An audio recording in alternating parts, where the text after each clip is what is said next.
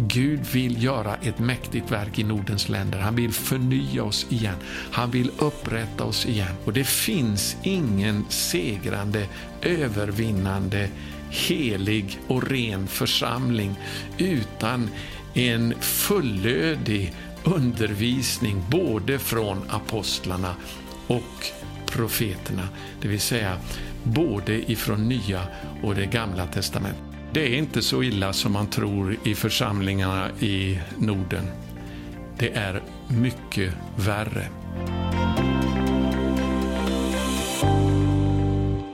Jag vill uppmuntra dig att prenumerera på vår Youtube-kanal och också trycka på klockan så att du får ett meddelande i din inkorg när vi kommer ut med en ny video. Och om du gillar de här budskapen och vill att de ska nå ut så får du gärna vara med och stödja oss på något av sätten du ser här i bild, antingen Swish eller bankgiro. Tack! Kära bedjare i Norden 714. Jag tackar Gud för var och en av er som ber för era länder, för Norden. Jag tackar Gud för den här bönerörelsen som eh, Herren har rest upp. Och vi ska frimodigt gå vidare. Kan vi lära oss att bedja och jag känner att vi har börjat att göra framsteg så kommer vi att få se eh, Gud gripa in och förvandla eh, inte bara oss själva, vi som beder, utan också människor runt omkring oss och även våra nationer. Vi ska eh, vara frimodiga i våra böner och ropa till Herren både dag och natt. Den här veckan så kommer jag att eh, tala över ämnet apostlarnas lära. Eh, och jag ska börja med att citera återigen eh, från min gode vän Claes-Göran Bergstrand. Vi arbetade ju tillsammans eh, under Kjell Sjöberg på 80-talet i Förbedjare för Sverige. Men han skrev så här för ett par veckor sedan till mig. Jag blir mer och mer övertygad om att vi kanske bara har cirka fem år på oss att uträtta det som Herren leder oss till. Jag tror att det nu handlar om att Herren vill ha ett väl berett folk i Norden inför Jesu tillkommelse. Ett folk som lever i den apostoliska församlingens andliga flöde. Och det här är orsaken till alltså varför jag ska tala över ämnet apostlarnas lära. Till ett vittnesbörd för hedningar och judar. Den stora skörden kommer senare. Och det är så sant. Eh, när församlingen får det rätt ställt med Gud, då kan det bli riktig väckelse. Det är en del som säger så här att eh, det är inte riktigt så illa ställt som du framställer. Det är inte så illa som man tror. Jag kan hålla med. Eh, det är inte så illa som man tror i församlingarna i Norden. Det är mycket värre. Läget är katastrofalt om vi ska jämföra med den standard som Gud har satt i sitt ord. Och därför måste vi fortsätta att ropa till Gud om att eh, det blir ett uppvaknande och en omvändelse ibland Guds folk. För det är ju det andra bönämnet vi har i den här bönerörelsen. Det första är att det ska bli en mäktig böneväckelse. Och Det andra är att det ska bli ett uppvaknande och en omvändelse i församlingen. Eh, för min egen del så har jag under flera år bett en urgammal bön ifrån det gamla dokumentet Didache som eh, är en förkortning på grekiska utav titeln De tolv apostlarnas undervisning till folken. Eh, den är ju, det här dokumentet, eh, nästan lika gammalt som Nya Testamentet, åtminstone en del av Nya Testamentet. Och eh, det finns en bön där i samband med måltider som man äter, som jag brukar be varje dag. Och den lyder så här, minns Herre din församling. Fräls henne från allt ont. Fullkomna henne i din kärlek och samla de trolovade från de fyra vindarna in i ditt rike som du har förberett åt henne. Till din är makten och härligheten i evighet. Ja, det är min börda, det är min nöd att Gud ska frälsa församlingen från allt ont, från all villolära, allting som fienden har kommit in med och att den ska fullkomnas i kärlek. Och Det är det som eh, har med det här ämnet att göra nu som jag ska tala om den här veckan, nämligen apostlarnas lära. Eh, det som Claes-Göran Bergstrand säger, vi måste komma tillbaka till den apostoliska församlingens andliga flöde. Och då ska vi läsa ifrån Apostlagärningarna här, hur det hela startade i Jerusalem. Eh, vi går till Apostlagärningarna kapitel 2 och där står det, Lukas ger en sammanfattning nu av de som hade kommit till tro på eh, pingstdagen i Jerusalem. Det står så här, de höll troget fast vid apostlarnas lära och gemenskapen vid brödsbrytelsen och bönerna. Lägg märke till att det som är det första som nämns här är apostlarnas lära. Eller som det uttrycks eh, i 1917 års översättning, apostlarnas undervisning. Och Det är det jag ska tala lite grann om, för det, det är det här som lägger grunden till en segrande, övervinnande församling. Det är undervisningen i Guds ord. Och jag ska läsa bakgrunden till vad det här handlar om när det står eh, att de höll troget fast vid apostlarnas lära, eller som jag nyss nämnde, apostlarnas undervisning. Vi ska gå till Lukas kapitel 24 och läsa det som eh, Mästaren sa till apostlarna på eh, påskdagens eh, kväll när han uppenbarade sig för dem. Det står så här ifrån vers 44 läser vi i Lukas kapitel 24. Och han sa till dem, detta är vad jag sa till er medan jag ännu var hos er.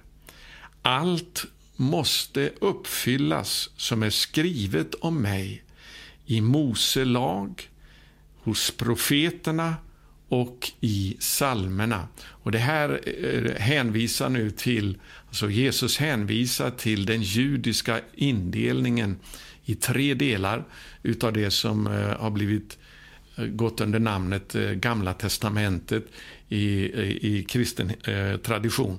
Men eh, alltså det handlar om Mose lag, om profeterna och salmerna eller skrifterna som man också uttrycker det ibland. Det är de tre delarna ifrån den eh, hebreiska bibeln som alla alltså handlar om Jesus. Och Jesus säger att allt som är skrivet om mig i Mose lag, hos profeterna och i salmerna eller skrifterna, det måste uppfyllas. Och Sen står det då i vers 45, och det är det här som är bakgrunden till det som sedan Lukas nämner i Apostlagärningarna 2, vers 42 om apostlarnas lära eller apostlarnas undervisning.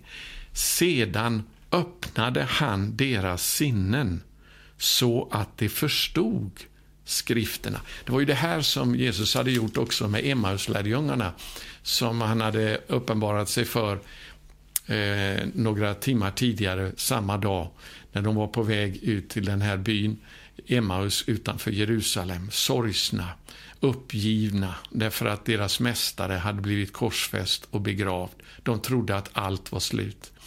Men Jesus han börjar att eh, tala till dem och så säger han så här eh, ifrån vers 25 läser jag här. Så oförståndiga ni är och tröga till att tro på allt som profeterna har sagt. Jag ska komma till det om, ett litet, eh, om en liten stund, att hela Gamla testamentet det sammanfattas med uttrycket profeterna eller de profetiska skrifterna. Och utav profeterna så läser vi om att Mose var den största utav dem alla. Och David, säger eh, Petrus i sin predikan på pingstdagen, han var en profet som profeterade om Messias. Och naturligtvis alla de som går under namnet profeter också, de profeterade också om det som skulle komma. Så därför så säger Jesus till dem så här, så oförståndiga ni är och tröga till att tro på allt som profeterna har sagt. Måste inte Messias lida detta för att gå in i sin härlighet? Och de var säkert helt förbluffade. De hade inte förstått det här. Eh, och det visste vi också att lärjungarna förstod det inte heller. När Jesus gång på gång talade till dem om att Messias måste eh, korsfästas, eh, bli begravd och uppstå igen på tredje dagen. Och det står i, tidigare i Lukas där att de samtalade med varandra och undrade vad betyder detta med att uppstå från de döda? De förstod ingenting. Men nu, när det här har blivit uppfyllt, nu är det dags för Jesus att öppna ögonen på lärjungarna så att de förstår det som profeterna har talat om. Och så står det då att han började med Mose. Det är väldigt viktigt. Hela Bibeln börjar ju med Mose lag. Eh, han började med Mose och alla profeterna och förklarade för dem vad som var sagt om honom i alla skrifterna. Och sedan så vet vi att de inbjöd honom att stanna kvar och eh, äta en måltid med dem och när han bröt brödet så kände de igen honom när han välsignade Gud i, i brödsbrytelsen. Men då försvann han ur deras åsyn. Och då säger de sen till varandra, i vers 32 står det, brann inte våra hjärtan när han talade med oss på vägen och öppnade skrifterna för oss. Och Det handlade då alltså om det så kallade Gamla testamentet, om, eh, om Mose, profeterna och psalmerna. Det var det här som han öppnade deras ögon för så att de förstod. Och när de såg detta, vad som egentligen stod skrivet, då blev det som en brand, som en eld i deras hjärtan. Låt oss hoppa fram nu här till vers läser vers 45 igen, där det står om de tolv apostlarna. Sedan öppnade han deras sinnen så att de förstod skrifterna. Och vers 46, och han sa till dem, det står skrivet att Messias skall lida och på tredje dagen uppstå från de döda. Jag brukar fråga eh, när jag undervisar om det här, var står det någonstans att Messias skall lida och på tredje dagen uppstå från de döda. Ja, för det är vad Jesus säger här, att det är, det är vad som står skrivet. Och ändå så står det inte ordagrant så någonstans på det sättet i det så kallade Gamla testamentet. Men det är vad egentligen det handlar om. Och när han öppnade deras ögon så att de förstod detta, det var den uppenbarelsen som sedan låg till grund för apostlarnas förkunnelse och undervisning. Vi ska se på det här i verserna som följer. Eh, läser återigen vers 46. han sa till dem, det står skrivet att Messias ska lida och på tredje dagen uppstå ifrån de döda och att omvändelse och syndernas förlåtelse skall predikas i hans namn för alla folk med början i Jerusalem. Och så eh, säger han till dem, vers 48, ni är själva vittnen om detta. Det vill säga, ni ska nu vittna om det som har uppfyllts ifrån Mose lag, profeterna och salmerna och som jag har öppnat era ögon till att kunna eh, upptäcka och se. Eh, och så står det sen också i vers 49 sedan och se, jag ska sända er vad min fader har lovat, alltså den helige Ande. Men ni ska stanna här i staden tills ni har blivit beklädda med kraft från höjden. Det är ju nämligen så att det är den helige Ande som har inspirerat Bibelns författare att skriva de ord som har kommit ifrån Gud. Och eftersom det är den helige Ande som har inspirerat alla Bibelns författare till att skriva ner orden ifrån Gud, så är det den helige Ande som har möjlighet att kunna också uppenbara det här ordet för oss, så att vi förstår vad det handlar om. Och Det var därför Jesus sa eh, i sitt sista tal till lärjungarna innan hans korsfästelse och död, att eh, jag ska inte lämna er faderlösa. Jag ska sända en hjälpare, en annan hjälpare till er, som alltid ska vara hos er. Och han ska lära er och undervisa er om allt vad jag har sagt er. Han ska påminna er om det och han ska leda er in i hela sanningen. Så även om vi inte har Jesus själv nu ibland oss fysiskt, så finns hans närvaro ibland oss fortfarande genom den helige Ande som kan uppenbara skrifterna för oss. Och det, Vi har också fått hjälp då utav den uppenbarelse som apostlarna fick och som de har nedtecknat i det så kallade Nya testamentet. Så det är apostlarnas undervisning. Vi har alltså profeternas skrifter och vi har apostlarnas undervisning. Och Petrus han skriver om det här i Andra Petrus brev, det tredje kapitlet. Ifrån vers 1 så skriver han så här. Detta är redan det andra brevet som jag skrivit, skriver till er, mina älskade. I båda har jag genom de, mina eh, har jag genom mina påminnelser velat väcka ert rena sinne så att, och nu ska vi lägga märke till vad det är han ville påminna dem om. Jo, vers 2. Så att ni tänker på vad som har blivit förutsagt av de heliga profeterna, det, det vill säga de som kom före eh, Messias trädde fram. De som hade profeterat om det som skulle komma och som ju utgör ungefär fyra femtedelar utav eh, Bibelns eh, sidor. Jag menar, vi kan se det här är profeterna och sedan så kommer då det som eh, Petrus sen talar om som apostlarnas förkunnelse. Alltså att ni tänker på, vi ska alltså tänka och komma ihåg både det som blivit förutsagt av de heliga profeterna och här i folkbibeln står det en not att det handlar alltså om de heliga profeterna i Gamla testamentet eh, eller Gamla testamentets skrifter. Och för det andra på budskapet från Herren och Frälsaren som ni hört era apostlar förkunna.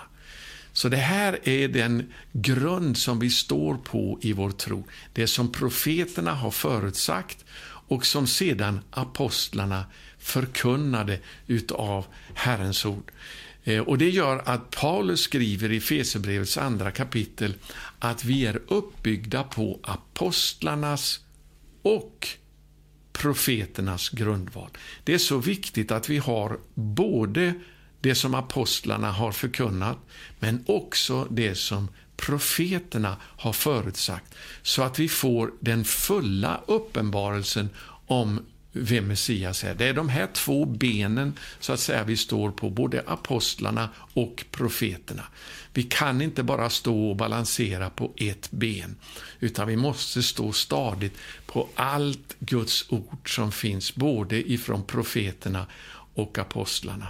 Och Det var så här man också benämnde från början eh, i urkyrkan Bibelns böcker. Jag vill citera ifrån eh, det som eh, Justinus martyren skrev ungefär år 150, alltså mitten av det andra århundrade, när han skulle beskriva en kristen gudstjänst.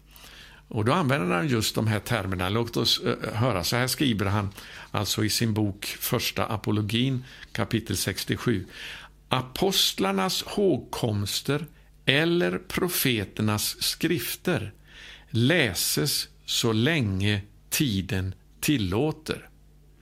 Båda två alltså, både apostlarnas hågkomster och profeternas skrifter läses så länge tiden tillåter. Sedan när läsaren har tystnat undervisar föreståndaren muntligen och uppmuntrar oss att efterlikna dessa goda ting.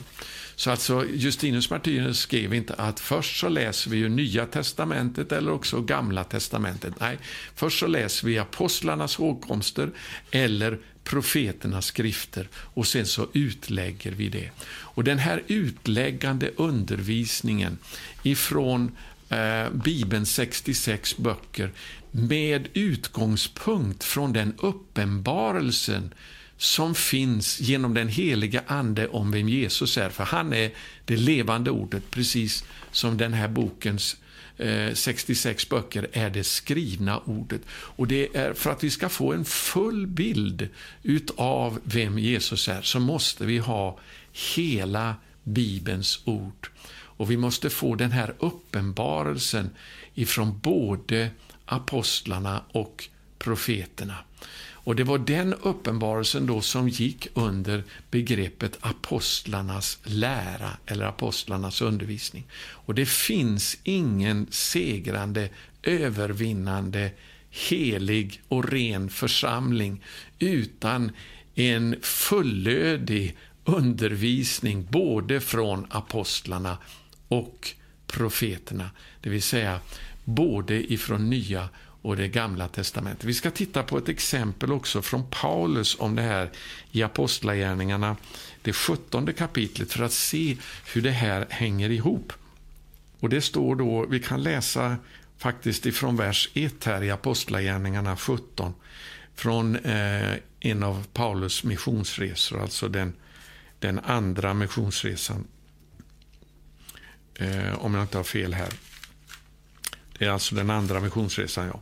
Från kapitel 17, vers 1. De tog vägen över Amfipolis och Apollonia och kom till Thessalonika, där judarna hade en synagoga. Till dem gick Paulus som han brukade och under tre sabbater samtalade han med dem utifrån skrifterna och förklarade och visade alltså utifrån Gamla testamentet, att Messias måste lida och uppstå från de döda. Och han fortsatte, denne Jesus som jag predikar för er, han är Messias. Låt oss titta lite grann på den här miljön nu som, som eh, evangeliet eh, predikas utifrån. Eh, och vi kan läsa vers 4 också för att se det. Några av dem blev övertygade och slöt sig till Paulus och Silas. Därtill kom ett stort antal greker som fruktade Gud och inte så få kvinnor av förnäm släkt.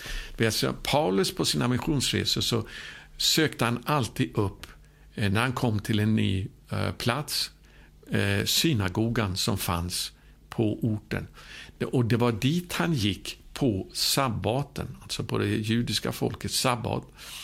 Och där predikade han ur det gamla testamentet. Och det var ifrån de eh, heliga skrifterna, som Paulus kallar dem, Eh, som, eller de profetiska skrifterna som han bevisade att det är Jesus som är Messias. Och då kom en del utav judarna till tro, men också hedningar, greker, som brukade gå till synagogan därför att, som det står, eh, de kallades för sådana som fruktade Gud. De var välkomna till synagogan på den tiden. Det var i den här judiska miljön som e- e- Paulus predikade evangeliet. Och Det var så han grundade sina församlingar. Det är väldigt viktigt att vi har den eh, bakgrunden till det som Paulus undervisar. Och Då ska vi lägga märke till sen vad som händer, för det utbryter en förföljelse. Judarna eh, de säger efterhand nej. De flesta av dem driver de bort ifrån synagogan och Paulus och eh, eh, Silas de är tvungna att fly. Så, eh, och så står det då att eh, från vers 10 ska vi läsa här. Redan samma natt skickade bröderna iväg Paulus och Silas till Berea, en annan mindre ort i närheten av Thessalonika. Så snart de kom dit gick de till judarnas synagoga. Alltid så man gjorde. Började i synagogan, därför det är där som man var van vid ordets förkunnelse. Jag menar, hedningarna de kände inte till skrifterna, de, de, hade ingen bakgrund i den här förkunnelsen, utan Paulus utgick alltid från de som redan kände till skrifterna, det vill säga Gamla testamentet, när han skulle predika sitt evangelium. Och där står det i vers 11 så här, judarna där var mer öppna än de i Thessalonika. De tog emot ordet med all villighet. Och så står det att de forskade sedan dagligen i skrifterna för att se om det kunde förhålla sig på det här sättet. Många av dem kom till tro, likaså ganska många ansedda grekiska kvinnor och män. Så alltså de här judarna nu, de fick höra nya saker ifrån Paulus och Silas när de undervisade i synagogan ifrån det så kallade Gamla testamentet. Deras förkunnelse, eller deras lära, apostlarnas lära, det var någonting nytt. Men det var ingenting som stod i motsats till det som eh, fanns i det gamla testamentets skrifter. Utan det var en uppenbarelse av att, jaha, tänk att vi inte har kunnat se det här förr. Så att de här judarna i Berea, de var väldigt, som det stod i 1917 års översättning, ädla till sinnes. Här står det i folkbibeln, de var mera öppna De var inte så hårdhjärtade alltså. Utan de tänkte, oj, det här är nya saker som vi aldrig har hört förut. Nu måste vi gå hem och så läsa verkligen. Står det verkligen så här som Paulus och Silas eh, säger nu när de predikar i synagogan? Och då började man att se, ja men det är ju faktiskt så här det egentligen står. Och det står att många av dem kommer till tro. Varför säger jag allt det här? Jo, därför att det är viktigt att förstå när vi ska vända tillbaka till den apostoliska församlingens andliga flöde som, som Claes-Göran Bergstrand talar om, så är det just det här det handlar om, nämligen en undervisning, en apostolisk undervisning ifrån hela Bibeln, inklusive det så kallade Gamla testamentet, eller de profetiska skrifterna. För det var det Jesus sa, eh, att allt måste uppfyllas som står skrivet om mig. Och Nya testamentet kan man säga är ju då en beskrivning av den uppfyllelsen som finns i det gamla testamentet. Den ger så att säga facit till det som egentligen Gamla testamentet handlar om. Men eh, hela den fulla bilden får vi inte bara ifrån facit, utan det får vi ifrån den så kallade berättelsen, det vill säga det som står i, skrivet i Eh, det gamla testamentet. Vi ska titta på några eh, verser om det här också från Johannes kapitel 5, de sista verserna där. Det står så här i vers 46 och 47 där Jesus eh, säger till de judiska ledarna i Jerusalem så här. Om ni trodde Mose så skulle ni tro på mig. Ty om mig har han skrivit.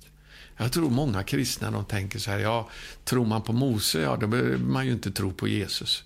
Därför antingen får man tro på Mose eller också får man tro på Jesus. Många kristna är uppväxta med ett motsatsförhållande mellan Gamla och Nya testamentet. Men när den helige Ande river ner den där skiljelinjen mellan Gamla och Nya testamentet så att säga, så man förstår att vi har en enda bok med egentligen en enda författare, nämligen den helige Ande. Det är han som ytterst har författat eh, och, och, och, Bibelns böcker därför att han har inspirerat de som har skrivit att skriva de ord som har kommit ifrån Gud. Så därför så är den här boken en enda bok med ett enda budskap. Och det är ju underbart att vi har apostlarnas undervisning, det vill säga det nya testamentet, som hjälp till att kunna förstå de profetiska skrifterna, eller det gamla testamentet. Men mycket utav uppenbarelsen i eh, det gamla testamentet, eh, den, har ju, den finns ju inte nedskriven i det nya testamentet, utan det är ju sånt som vi med hjälp av eh, uttolkningen av apostlarna kan gräva fram ännu mer utav de andliga skatterna som finns i de profetiska skrifterna.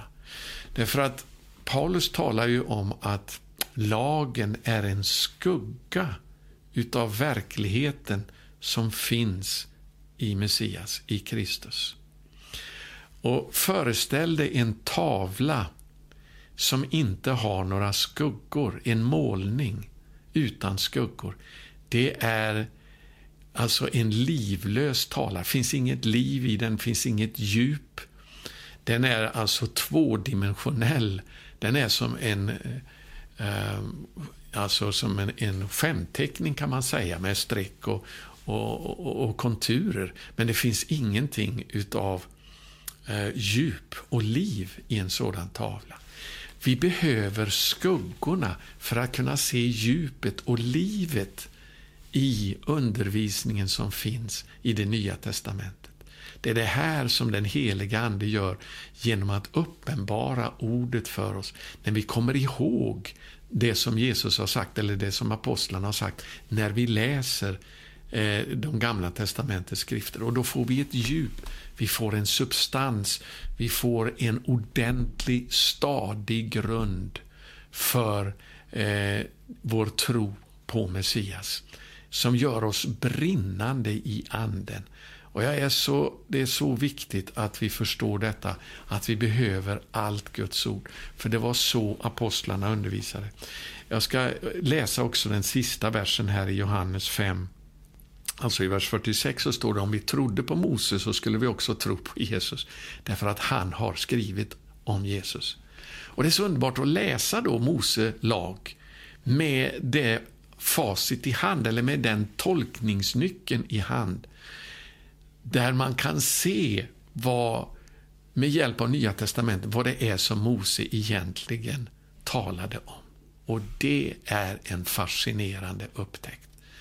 Det finns så många andliga skatter och rikedomar som vi har börjat att skrapa på ytan eh, utav.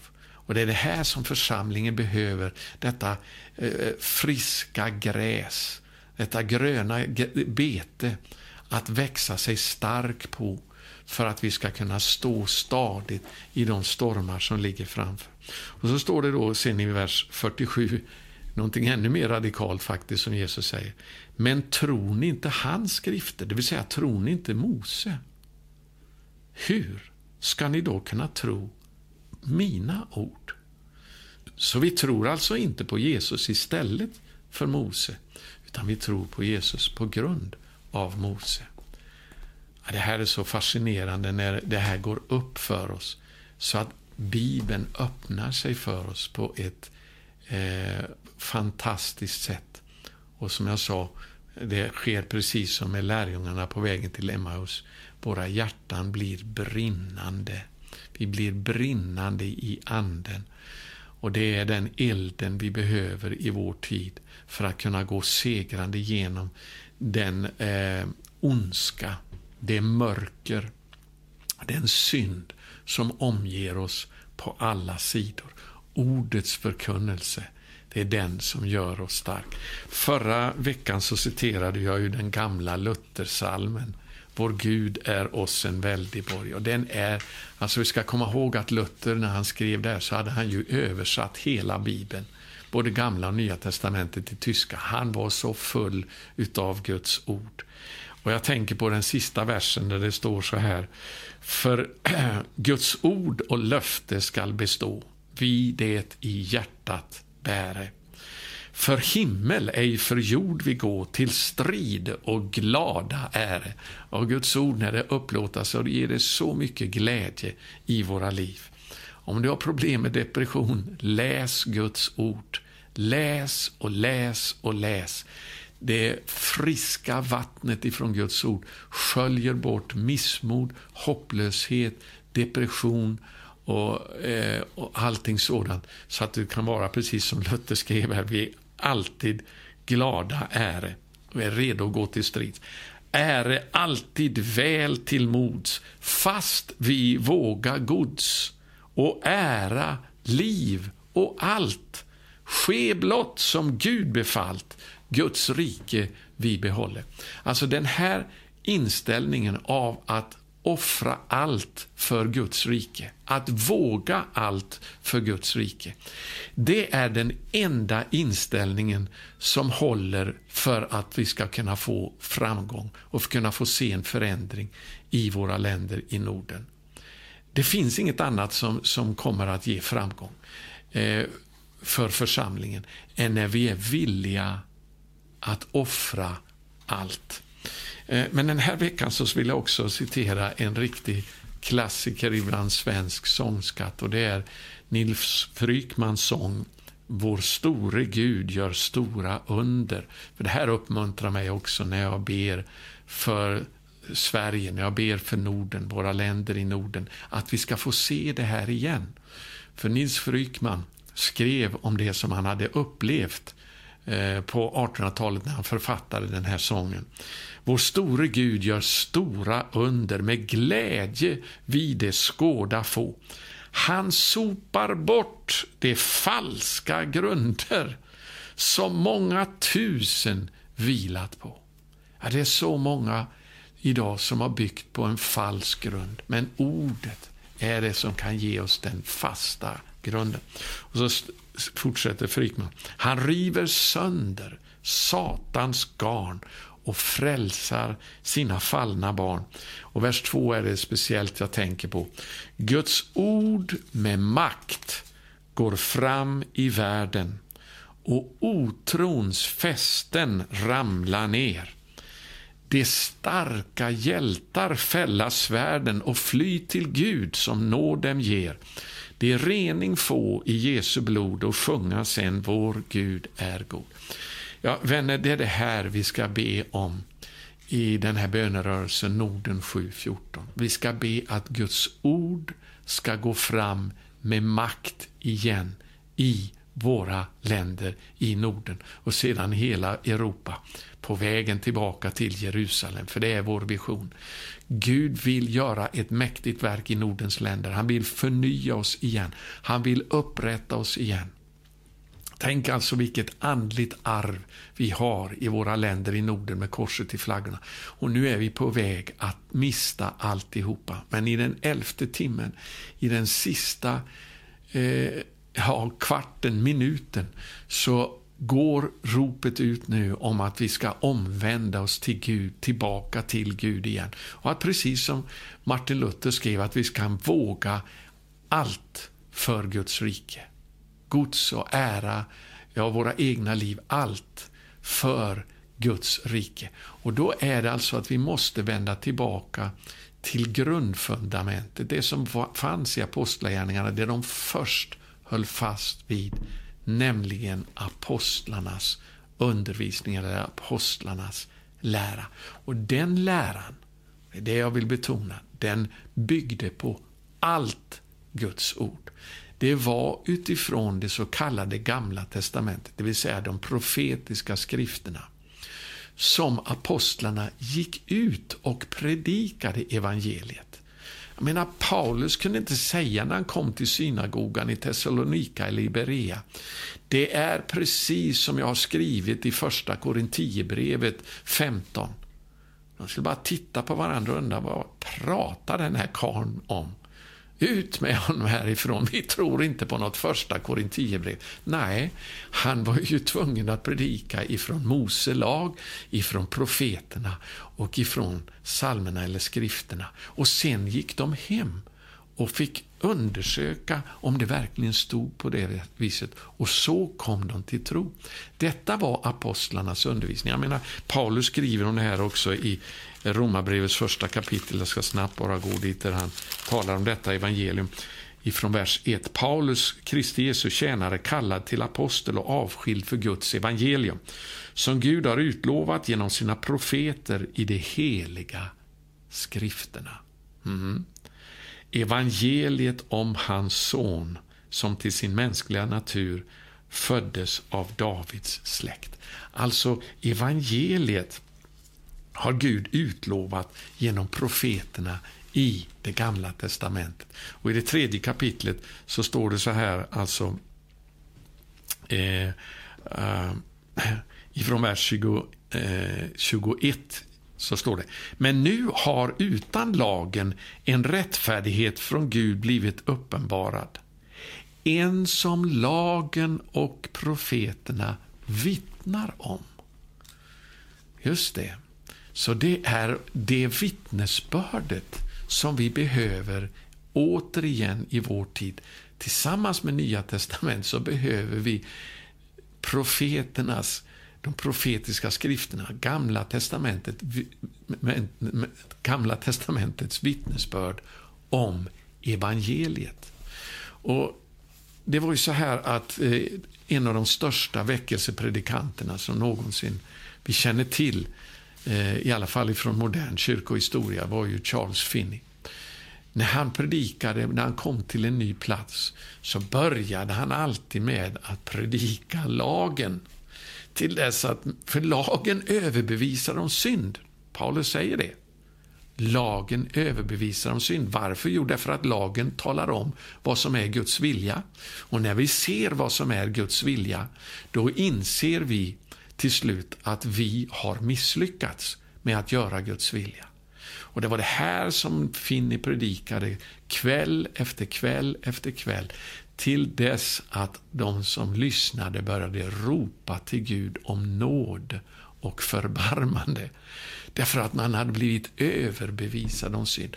Lag och nåd står inte i motsats till varandra.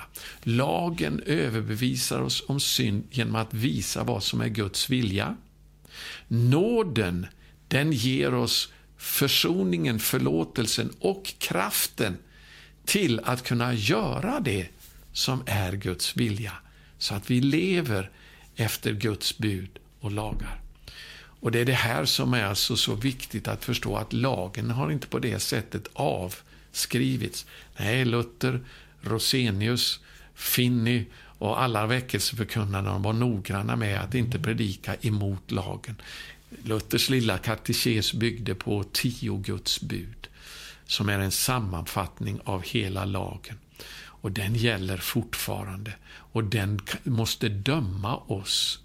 Det är fördömelsens ämbete som Paulus talar om, som är nödvändig för att vi ska fly till Kristus, till Messias, för att finna förlåtelsen, nåden, frälsningen och försoningen. Vi behöver allt Guds ord. Så eh, det här är så viktigt att vi förstår. Jag vill också säga det att eh, jag är så uppmuntrad utav att Uppsala möte när de talade om att Bibeln utgör det enda rättesnöret för lära och liv. Så hänvisade man sedan till Bibeln som vad då? Jo, Guds rene och saliggörande ord, vilket i det helige profeters, evangelisters och apostlars skrivelser författad är. Så man hänvisar alltså till Bibeln som profeternas, evangelisternas, la man till också, och apostlarnas eh, skrifter. Och det är ju så man också föreläste i kyrkorna Eh, Eh, och gör väl fortfarande delvis. Idag är det så många kristna, alltså man föreläste ifrån profeterna, ifrån evangelierna och ifrån apostlarna i gudstjänsterna i kyrkan. Idag så hör man väl en urvattnad eh, diktamen utav allsköns tankegods som kommer ifrån alla möjliga håll eh, många gånger när man ska gå till kyrkan istället för att få höra det enda ord som kan ge oss liv och frälsning.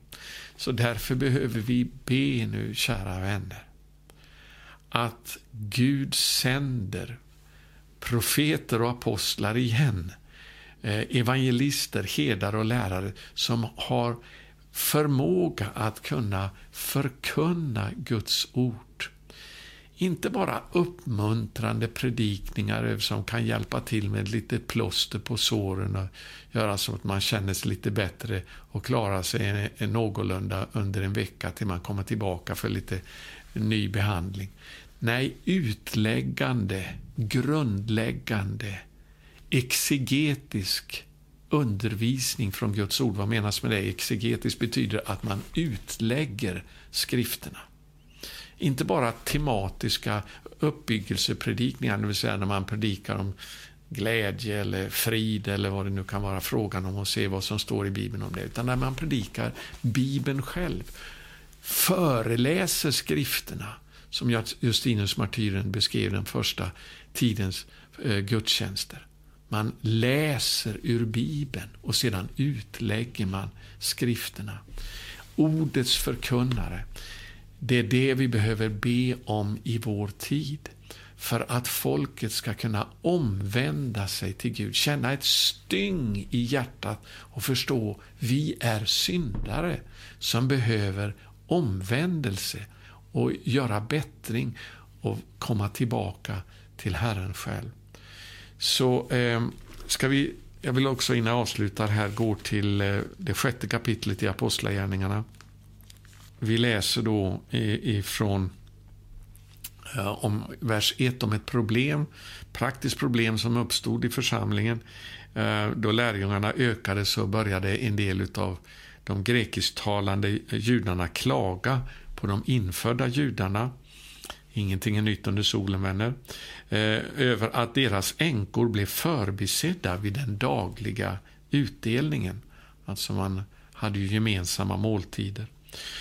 Då kallade de tolv till sig alla lärjungarna och sa, det är inte bra att vi försummar Guds ord för att göra tjänst vid borden. Nej, bröder, utse bland er sju män som har gott anseende och uppfyllda av ande och vishet, så ger vi dem den uppgiften. Alltså på deras instruktioner skulle de här bröderna, på apostlarnas instruktioner skulle de hjälpa till med den här tjänsten. Själva, står det sedan då, vers 4, skall vi ägna oss, eller som 1917 års översättning lyder, ska vi helt ägna oss åt bönen och åt ordets tjänst. Och det står sedan då i vers 7, och Guds ord hade framgång och antalet lärjungar i Jerusalem ökade kraftigt. Alltså, vi måste få tillbaka den här tjänsten av förkunnelsen av Guds ord på ett seriöst sätt igen i församlingen i Norden. En, en förkunnelse av Guds ord som gräver djupt ner i skrifterna och kan förändra våra liv så att vi kan börja gestalta Guds ord. Det här ordet blir levande i oss så att bör, vi börjar lyda ordet och leva efter det som står skrivet. Uppfyllda av kraften i Guds ord. För Guds ord är fullt av liv och kraft. Det är inte som människors ord. Den här boken den är inte som andra böcker. Det finns bara en enda helig skrift, en enda helig bok. Och det är inte Koranen. Det är Bibelns 66 böcker, det gamla och nya testamentet, profeterna och apostlarna. Det är på den grunden som vi ska, måste låta oss uppbyggas. Man brukar tala om ibland nu eh, om att eh, vi måste få se en helig apostolisk katolsk kyrka. Man talar om en helig apostolisk katolsk kyrka. Men vänner, vi behöver en helig apostolisk profetisk församling. En, alltså en församling som är byggd både på apostlarna och profeterna. Och vi behöver båda. Eh, alltså, vi kommer att spåra ur om vi inte har allt Guds ord. Jag tänker på ett exempel på det här det är någonting som har blivit populärt i USA där man kallas för Red Letter Christians. Det är sådana som hävdar att de går efter de röda orden i Bibeln. Och det är ju så att i de engelska biblarna så brukar man då trycka det som Jesus själv har sagt med röda bokstäver. Eh, och det är därifrån det kommer då alltså röda bokstävers kristna. Man tar alltså Jesu ord och säger att det är det här vi håller oss till. Och så eh, hävdar man att man är de verkligt bibeltroende. Vad det där egentligen har urartat till, det är inget annat än i stort sett marxism och anarkism i kristen täckmantel. Därför vi, kan, vi måste förstå det Jesus har sagt utifrån det som står skrivet i hela Bibeln. Rycker vi bara loss vissa verser om att eh, du, ska, du ska vända den andra kinden till eller eh, sådana här allmänna fraser utan att förstå den fulla innebörden utifrån allt Guds ord, ja då kan det bli precis vad som helst. Eh, och det där är en, eh, någonting som vi måste se upp med. Vi, vi ska inte bara ha en helig apostolisk och katolsk kyrka. Vi ska ha en församling som är byggd på både apostlarnas och profeternas undervisning därför att, eh, och skrifter. Därför att det var så den första församlingen uppbyggdes på apostlarnas lära som stod av en förkunnelse ifrån det som Gud redan hade sagt i sitt ord. Halleluja. Jag ska till slut avsluta här ifrån Jesaja eh, kapitel 46 som är så starkt där det står eh, i vers 10 så säger Gud så här Vi kan läsa i vers 9 också. Eh, Kom ihåg det som har hänt i det förgångna. Ty jag är Gud och det finns ingen annan Gud, ingen som jag. Och lyssna här. Jag förkunnar från början vad som skall komma och långt i förväg det som inte har skett. Jag säger, mitt beslut ska gå i fullbordan. Allt vad jag vill kommer jag att allt vad jag vill kommer jag att göra. Så lägg märke till alltså Gud säger från början det som sedan eh, alltså långt i förväg, från, jag förkunnar från början, början av den här boken, det är Mose lag. Och Herren börjar redan från början att tala om, tala om det som sedan uppfylls ända fram till den sista boken i Bibeln, Uppenbarelseboken, som vi inte kan förstå utan att vi först har en gedigen, rejäl kunskap både ifrån Mose lag, profeterna och skrifterna. Annars spårar vi ur. Och jag längtar efter den här mogna församlingen att växa fram i våra länder i Norden. Och Det är därför som jag ber det dagligen. Minns, Herre, din församling. Rädda henne, fräls henne ifrån allt ont och fullkomna henne i din kärlek. Det står i första Petrus brev, eh, ni som har renat era själar genom att lyda sanningen till eh, broderlig kärlek. Och Det är sanningen i Guds ord. När vi överger den sanningen så kommer kärleken att eh, avta. Jag ska läsa det här innan till så jag får det rätt. Första Petrus brev, det första kapitlet och vers 22. Ni har renat era själar genom att lyda sanningen så att ni älskar varandra uppriktigt. Grunden till kärleken som binder oss samman till en fullkomlig enhet, den finns i Guds ord. Och det är när vi lyder det ordet som den äkta broderskärleken kan komma fram. Eh, för att avsluta det jag började i Apostlagärningarna 2. De höll fast vid apostlarnas lära och gemenskapen, enheten, sammanhållningen vid brödsbrytelsen och bönerna. Men vänner, den enheten som jag har sagt så många gånger, den sammanhållningen, den gemenskapen måste vara byggd på grundfundamentet av Guds ord.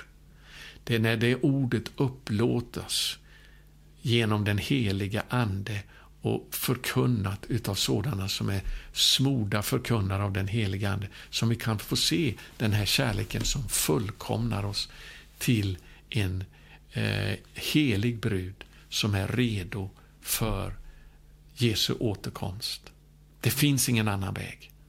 Lovsång, halleluja, men det kan inte förena oss och uppbygga oss till denna oskrymtade kärlek som behövs för att vi ska kunna få sammanhållning. Ja, inte ens bön. Allt detta måste utgå ifrån apostlarnas undervisning, apostlarnas lära, det vill säga uppenbarelsen av Messias, av Jesus, ifrån alla Bibelns 66 böcker. Låt oss be om detta, vänner, så att en helig, ren brud kan resa sig återigen i Nordens länder och förkunna frälsning för människor som går under i synd och nöd runt omkring oss. Det måste bli en fyrbåk av ordets förkunnelse igen. Vill du vara med och ropa till Herren om denna eh, ordets förkunnelse så att Guds ord med makt kan gå fram i världen, i Sverige, i Norden igen och rädda våra länder ifrån undergång. Gud har skapat våra länder för att vi ska söka honom. Han har skapat alla folk, står det i Apostlagärningarna 17, för att de ska söka Gud. Sverige, Norge, Finland, Danmark, Island, Färöarna, Åland, alla länderna i norr med korset i flaggorna. Gud har skapat oss för att vi ska söka honom ordet måste vägleda oss så att vi kan hitta fram eh, till vem Gud är. Låt oss be och ropa till Herren om detta. Kära himmelske Far, vi ber dig nu om en ordets förkunnelse, en apostolisk smörjelse. Att predika och undervisa ifrån skrifterna. Res upp sådana reformatorer. Res upp sådana förkunnare som helt ägnar sig åt bönens och åt ordets tjänst. Låt guldet ifrån ditt ord grävas fram, de ädla stenarna, skatterna utav människor som hänger sig till dig och söker och ransakar skrifterna igen. Så att du kan resa upp en segrande, övervinnande församling som kan bärga skörden i den sista tiden och gestalta Guds rike i våra länder i Norden. Herre, jag ber för denna bönerörelse, Norden 714. Jag ber för alla bedjarna där ute, i Nordens alla länder, som går ner på sina knän dagligen och ropar till dig om denna väckelse, denna ordets väckelse som kan fördriva mörkret så att Guds ord med makt kan gå fram i världen igen och otrons fästen ramla ner. Herre, låt oss få se ordet ha framgång igen i våra länder i Norden. I Jesu välsignade namn. Amen. Tack för att du står med. Är du inte med ännu så kan du gå till vår eh, nya hemsida faktiskt, norden714.com och anmäla dig till den här bönerörelsen. Eh, vi, är, vi ska inte ge oss med mindre än att vi får se väckelse. Gud välsigna dig.